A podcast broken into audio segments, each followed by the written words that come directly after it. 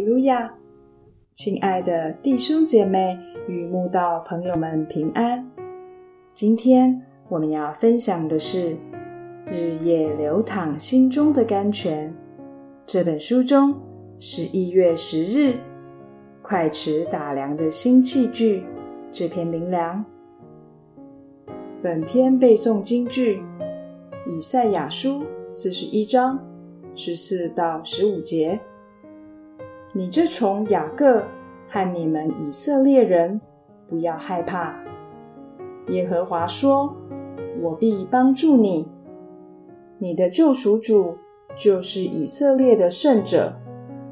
看哪，我已使你成为有快尺打量的新器具。你要把山林打得粉碎，使冈林如同糠饼。”虫与快齿的器具如何相比？根本是天壤之别啊！就像侏儒与巨人、老鼠与大象、微风与飓风、细雨与豪雨一样，大小有别，强弱立分。虫是多么脆弱的生物，只要被人一打。被东西一压，马上碎成稀巴烂，何等微不足道！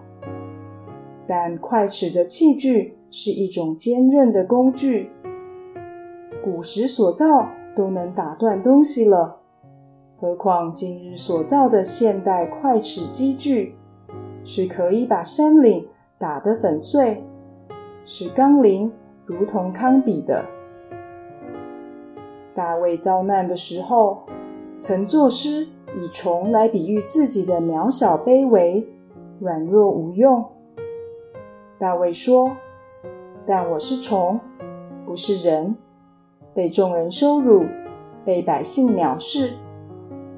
在神面前，我们什么也不是，什么也不能。就像大卫形容自己是一条毫无用处的虫一样。”但慈爱的神却能使我们从一条软弱的虫变成尖锐锋利、快齿打粮的新器具，做工果效之大，甚至可把山岭打得粉碎，又使钢铃如同糠秕。这种改变真是让人看到神大而可畏的权柄与能力。所以，我们虽像虫，又有何妨呢？虽然我们这蠕虫般的身体与意志，早已被这世界的患难困苦磨碎，但就如压伤的芦苇，它不折断；将残的灯火，它不吹灭一样。破碎后的小虫，总能因神在患难逼迫中变得刚强。又叫困难的环境屈服于我们得胜的脚下，因我们神怜悯的心肠，叫清晨的日光从高天临到我们，要照亮坐在黑暗中死印里的人，把我们的脚引到平安的路上。住在黑暗中死印里如虫般的人啊！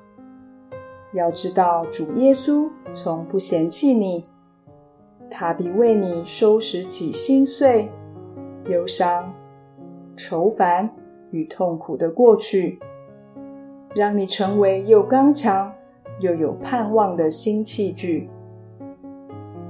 生命已被神更新的神家儿女啊，趁还有时日，赶快为主发光发热。牺牲奉献，让已成新器具的我们成就神所要我们完成的事工吧。